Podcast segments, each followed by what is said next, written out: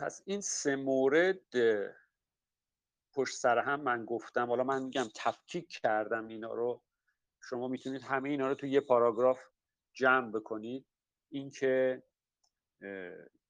این رشته که میخونید با تحصیلات گذشته‌تون چه ارتباطی داره با اون تحصیلات، اگر مرتبط هست یا غیر مرتبط هست، چرا رشته‌های مشابه رو در ایران یا کشورهای نزدیک ایران با هزینه کمتر انتخاب نکردید، ترجیح دادید برید کانادا اون رشته رو یا در اون دانشگاه خاص بگذرونید، و اون خلایی که احساس می‌کردید در ایران وجود داره برای اون رشته چیه که شما دنبال پر کردن اون خلا هست.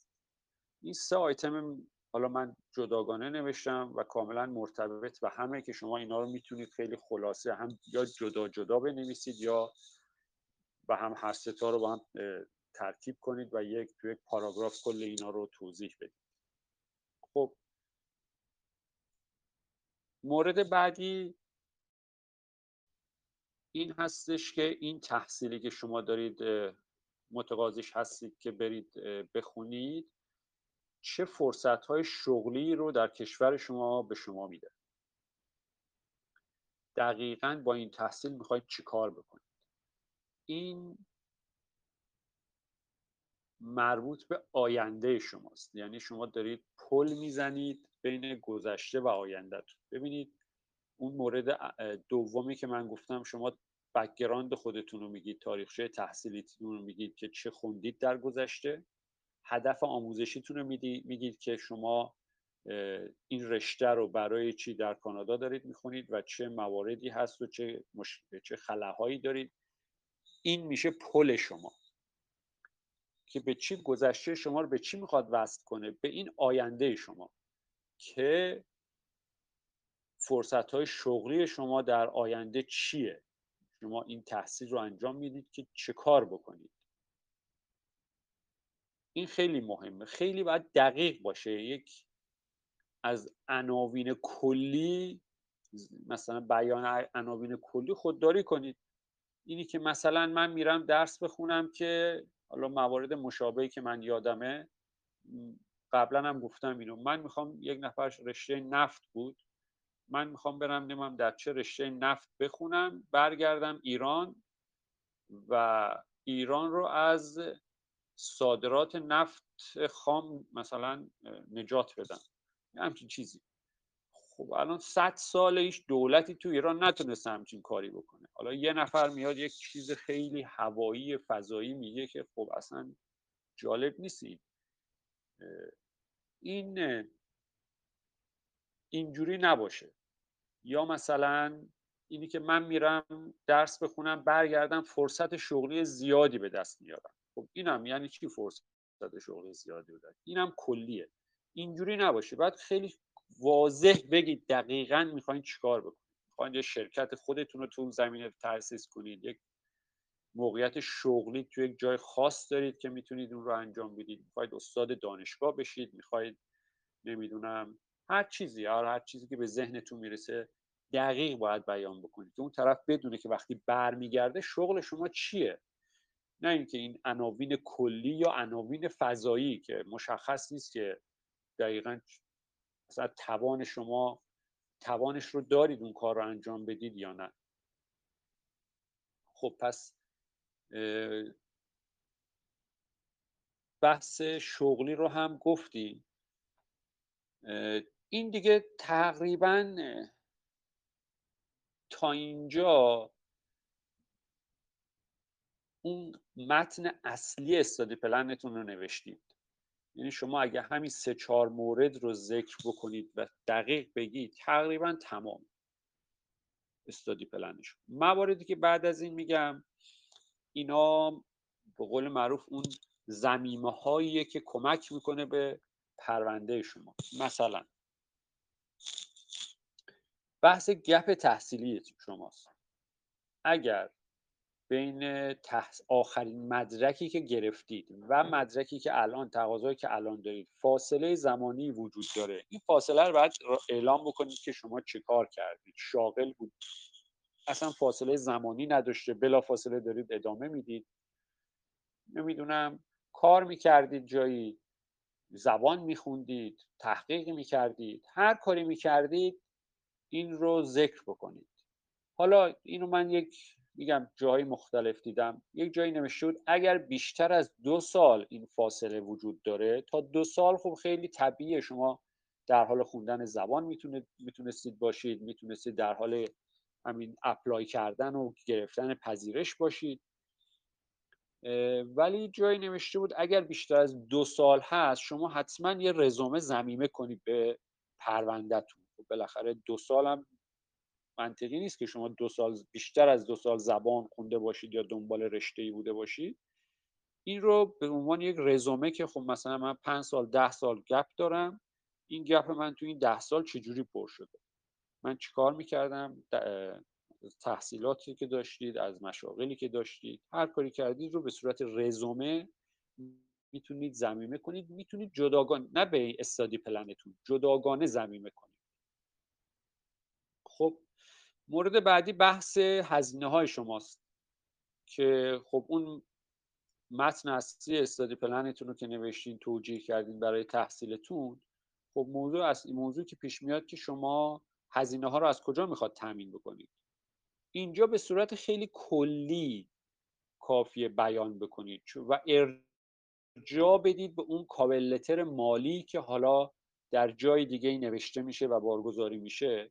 خیلی کلی میتونید بگید من هزینه های تحصیلم رو خودم مثلا با پسنداز کار خودم پرداخت میکنم، یا والدینم به من کمک میکنن، یا هر چیزی، و به صورت جزئی در کاور لتر ارائه میشه. اینجا میتونید ارجاع بدید به کاور لتر.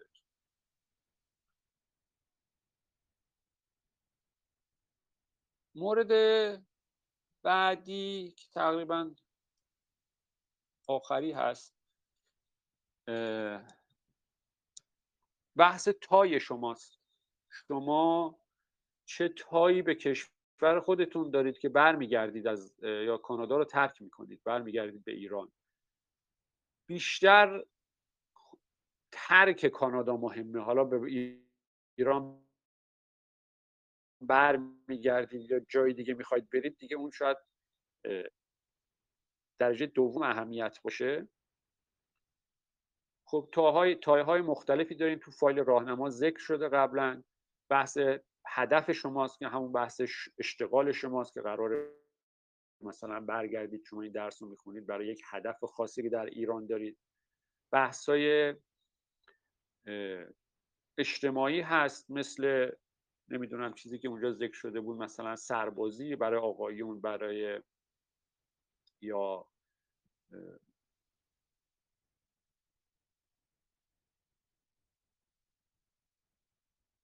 یادم رفت این قسمتش رو. بحث همون بازم کمک به پیشرفت کشور و چیزای شبیه این. بحث‌های اقتصادی هست که خب آره برگردم من وضعیت اقتصادی بهتری دارم، درآمد بیشتری دارم، شغل بهتری گیرم میاد. خانوادگی هم که شاید از همه مهمتر باشه، بحث خانواده است، پدر، مادر، خواهر، برادر و اقوام، کسایی که هستن و بهشون شما وابستگی دارید اینجا ذکر میشه که این خیلی مهمه.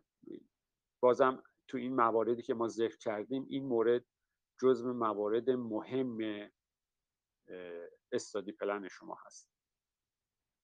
خب یک مورد دیگه هم که حالا بعضی جاها ذکر شده بعضی جاها ذکر نشده بحث زبان هست. حالا تو استادی پلن یا توی مدارک برای سفارت زبان خیلی اهمیتی نداره، ولی توصیه میشه که اگر کسی مدرک زبان داره حتما ارائه بده که حداقل افسر سفارت مطمئن باشه که نقص مدرکی نیست، بهانه‌ای برای رد کردن نداشته باشه. حالا دیروز یا پریروز بود بحث زبان پیش اومد، بعضیا کاندیشن زبان دارن، چون زبان 2 مدل کاندیشن داره. یکیش این که به شما شرط میکنه که اگر تا فلان تاریخ فلان نمره زبان رو نیارید کلا پذیرش شما لغو میشه. یه شرطی هست که نه شما اگر نیاوردید تا فلان تاریخ اشکالی نداره، میتونید بیاید همینجا مثلا یک ترم زبان بخونید بعد برید رشته اصلیتون رو ادامه بدید. این دوتا خیلی متفاوتن با هم. خب یکی دومی رو سفارت شاید اصلا سخت نگیره به خاطر که میگه خب زبانم حالا آیلتس 5 آورده 6 میخواسته 6 رو میره همونجا میخونه یک ترم، مشکلی نیست. ولی اون کسی که شرط پذیرشش قطعی شدن پذیرشش اینه که یه نمره زبان تا یک نمره خاص زبان داشته باشه، این خیلی مهمه. شاید افسر اونجا انگشت بذاره روی پرونده شما و بگه خب این اگه نمره زبان نیاره عملا ورودش به کانادایش توجیهی نداره. برای همین اگه کسایی نمره زبان دارن حتما ارائه بده. و مورد آخرم بحث موارد اضافیه. هر چیزی که فکر میکنید میتونه کمک بکنه به پروندهتون، از تجربیاتتون، از مثلا مقالاتتون، از کارتون، هر چیزی که فکر میکنید میتونه به شما کمک بکنه، به شرطی که خیلی شلوغ نکنه، پیچیده نکنه دوباره پروندهتون رو، استادی پلنتون رو. موارد جزئی فکر میکنید میتونه به شما کمک بکنه، این رو میتونید اضافه بکنید در پایان استادی پلنتون. خب تا اینجا اصل مطلب رو ما بیان کردیم که استادی پلن چه مواردی باید درش رعایت بشه و مورد بعدی که قراره صحبت بکنیم در مورد 7 سوال معروفی هستش که عصب میشن دوستان. این رو من حالا چند دقیقه دیگه ادامه میدم. این موضوع اصلی تموم شد. استادی پلن تقریبا با چیزهایی که منابعی که جمع کردیم این موارد رو باید داشته باشه. حالا یه چند دقیقه فقط فرصت بدین من برگردم برای بحث 7 سوال.